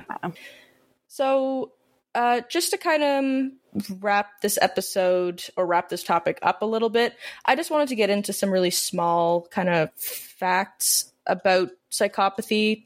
Um, just saying, like, it's important to remember that even though psychopathy is like, it can be considered like a scary disorder, um, and is, it is really heavily stigmatized to the point of like, we're scared to be associated with it. And because of that, there's a lot of people that might want to get help for it, but don't want to reach out because they think people are going to see them so differently. So if you know someone that is being treated for it or think they need it, like don't be scared of them. um, just in terms of like how common it possibly could be, um, like I said earlier, it could actually be considered a spectrum disorder in that there is people who fall low on it and have like the minimum amount of symptoms needed to be considered. To the people on the very high end of the spectrum um, like ted bundy. Um, and it is believed that psychopathy is actually twice as common as schizophrenia anorexia and bipolar disorder. Um, Wow. Which i thought was fascinating. I had no idea. Hmm but it just goes to show that we've like all three of us very likely could know someone that genuinely does have significant levels of psychopathic traits. And they're not violent dangerous people because like everyone else they're there's just something a little different about them. Um so there is like a good chance we all score we might score highly on one or two of the traits that i mentioned earlier like we were all laughing about um but obviously depends on the severity of the symptoms as well as the threshold that's being used to diagnose it. And then one more thing, just relating to psychopaths in movies, because I heard this fact like like almost 10 years ago now, and I was like, that's fascinating. And then I actually read the study today, which I was like, that's cool. Um, or rather, I read multiple articles about the study because it was blocked by a paywall. There was a study conducted in 2014 by uh, two researchers, uh, Leistedt and Linkowski, in which they basically got a team of researchers specializing in um, like psychopathic research, um, where they analyzed 400 movies released between 1915 and 2010 to identify which films most accurately portrayed psychopathic traits. Um, slight side note apparently watching all 400 of these and analyzing them took them about three years um Wow. Well, they probably And- had to also um, double blind test it too, or whatever it is. Get multiple people watching the same movie to get multiple answers. You know what I mean? yeah true like they like i like to think that all of these researchers would get together for like movie night and like discuss what they're doing. But knowing this is a legitimate like peer reviewed study they probably didn't just have a fun little movie night for all of these. Um, but yeah, through these 400 movies, they found that 126 characters um, that they thought could actually be identified as having like realistic enough traits that they could represent like what psychopathy looks like. Um, and interestingly, only 21 of these 126 characters were women. Um, I also thought that was pretty cool, just not cool, but interesting. Um, just given like women in the general population make up a minority of psychopaths, and it's just neat to see that that is also represented in film. Um, Probably also a result of the fact that like films represent men as main characters more, anyways. But that's like a whole other feminist topic. Um, But even on that same topic, like the DS the DSM five was written on the like diagnosing of men. Like it was, absolutely. it was mainly used and targeted for men. So a lot of the diagnoses are a little bit different for women as we're learning. So I'm hoping a DSM six comes out. Yeah, me too. I yeah, that's I always forget even the DSM-5, you're right, was was geared towards research of men just like psychopathy was research was geared towards that, but I'm glad we're finally in an age that we're starting to finally learn about women's brains too. um but yeah, so only 21 of them were women, which similar to the population um, makes up the minority. And then further, which I always remembered, um, was that of all of the characters they determined accurately represented psychopathic traits, the most accurate was um, the main character who's played by Javier Bardem in the movie No Country for Old Men. So if you want to see what a real, like, pretty close to real uh, high level psychopath looks like. Um, I'd highly recommend you go and give the movie No Country for Old Men a watch. I am just going to give a little precursor to that that I didn't get through the movie simply because it was really boring to me. Oh, okay. which is which really really surprised me because I specifically remember watching it because I heard this fact and I was Mhm. like, "Oh, I want to I want to see that. Like I'm fascinated in psychology." I, and yeah, it's like a 3-hour movie and I wasn't completely sure what was happening and I do agree that that man like I wouldn't want to fuck with that man. Sorry for the language. But yeah, it, be prepared for a 3-hour movie if if you want to see what a psychopath looks like. Fair enough. I and went- unfortunately, the oh, sorry, go ahead, Nicole. It's good. I was just say I went to Go- Google "No Country for Old Men," whatever, and as soon as I wrote "No Country," it filled in "for old men psychopath." And I think it's what it's Mm. known for. Yep. Yeah, he was a really good actor because he does look like he's such a good actor, but he scares the living daylights out of me. right? Mm-hmm. I Like- think it's the haircut for me that's doing it. It's Bowl very cut, I think that would do it for anyone. like berries and cream with the dark eyes, though, just staring into your soul. Yeah, there's one scene in particular. I don't remember who pointed it out. Like, I think we might have watched it in a psychology class. I can't remember. Um, I'll send it to you guys, and then I don't know. Maybe I'll put it in like our our sources like list. I'll say like this chunk of movie uh, is what I'm talking about. Um, but there's one scene in particular that I remember someone saying like, "This is the one that you can tell he's a psychopath," and it's just him like staring down a gas station attendant asking like let's flip a coin. And the guy's like well what do i win if if if i get tails? And he said you win your life back. And it's he's basically like holding a i don't want to spoil it and i'm also butchering it because i'm the absolute worst at retelling stories. Um but i'll send you guys the link and i will put the link in our sources so that i don't butcher it and ruin it for whoever thinks it might actually be interesting Fair enough. um yeah but that's all i had on psychopathy i didn't know where to start and i didn't know where to end with this topic because there's so much research on so many different aspects of it um Yeah. but i hope that kind of gave like a a beginner's intro to the vast topic of psychopathy no, No, I, I think, think it really it was- did. yeah, I think it was really well done. Like, and it's interesting too to like see the different perspectives too of how psychopathy is portrayed. Like, how are you talking about like in media and like the dis- the disparity between women and men that that show symptoms, that kind of thing. I feel like I learned a lot today. I will say that. Me too. I I think I learned more from you, Journey, than I would have learned to the John Wayne Gacy tapes because I'm not very good at listening to TV, and I was almost too scared to watch that. And They you leave out so much childhood information. as well. yeah, they leave out so much information. And I feel like that's so like crucial to contextualizing everything that happened though. hmm Like and it's not to say that it excuses his what he did in any way whatsoever, but like you get you just get to see a bigger picture of the shit that happened and why it's so horrific. Like you can understand you can yeah. I completely agree. I think really slight tangent. Like I think that goes similar. By the way, I think we should do an episode on Aileen Wuornos, but I think it's the same thing. Like people that don't know how terrible Aileen Wuornos' childhood was see her as a Mhm. lot more brutal and evil than what I genuinely think she actually was. And it's Yeah. it's just fascinating how many um like serial killers we would look at a little bit differently if if we actually bothered to go into their childhoods. Yeah, well, I was telling my grandma that I was re- researching John Wayne Gacy and telling her like he's just such a terrible man, and she's like, "What was his childhood like? Like he must have had like a horrific childhood." And I was like, "Yes, you are one hundred percent right. Like it was Mhm. terrible." Yeah.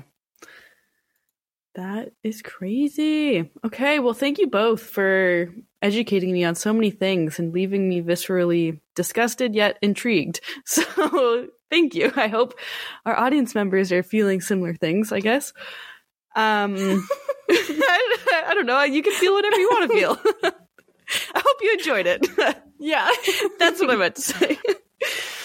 um, our next episode is the we're going to cover the dating game killer and kind of discuss forensic sketch artists, the art behind that, what that entails. Um, I know this has been a little bit long of an episode, so my did you know I'll do really quick and I'll leave you hanging. Did you know that in 1981 there was an archaeology dig that uncovered the this coffin? It was a lead-lined coffin of a medieval man, and he was preserved so well to the fact that he looked like he had died weeks ago. And this individual died somewhere in between the 1250s to 1500s. wow. Oh my god, was he a Yeah. vampire? Is he like a No. confirmed vampire? Oh, no. but I'll do that with that's you. insane. If you have any questions, sorry, you'll have to look it up and I will post a Forensic Friday about it. Boo! I want to know why they chose lead. His name is the St. Bees Man. I will say that. It was just, Does it it's have so anything to- cool. Does it it's have the anything to do with location. bees? Oh, okay, okay. No, it's just the location. I'm so Um, excited for our Forensic Friday. I'm not even going to look it up. I'm just going to wait for the post. okay. Yeah, they found um that his last meal was oats and raisins. And during the autopsy, they found liquid blood in his lung, in his chest cavity. Oh, wow. Yeah. How is he not a vampire if he died in the 1250s and he's like perfectly preserved? I don't know. I want to believe everything that I've seen on this like seems very genuine and I'm going to believe that is genuine, but in the back of my mind I'm like, "Ugh, what if this is like an archaeology hoax? yeah, But I don't think so. I don't think Okay. so. I will join you in that delusion. Yeah, but this is the St. Bees man. Um, but anyways, thank you to our listeners for sticking in this far and and learning all of these things with us. Um, if you want to find out more, we've kind of alluded to it already, but you can find us on our website at whattheforensics.ca. This is your one-stop shop for everything forensics with us and, you know, our sources, source images. We do recommendations. Um, you can also find us on Instagram, YouTube, and Facebook at What the Forensics. Our Twitter, our Twix, our X, whatever it's called nowadays. Um, you can find us there at WT Forensics PC and give us a shout at whattheforensics at gmail.com if you love to use email. Some people love email, and we're here for it.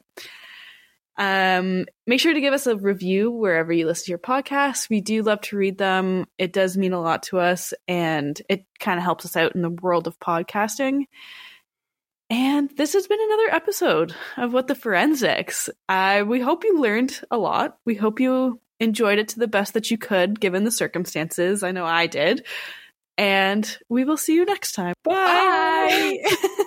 Just a reminder to everyone that we are not professionals in the forensic science field. We are just interested in forensics and want to share what we are learning with our listeners. We're trying to give you the most accurate information, but we are human and can make mistakes. Thank you so much for listening, and we hope to see you next week.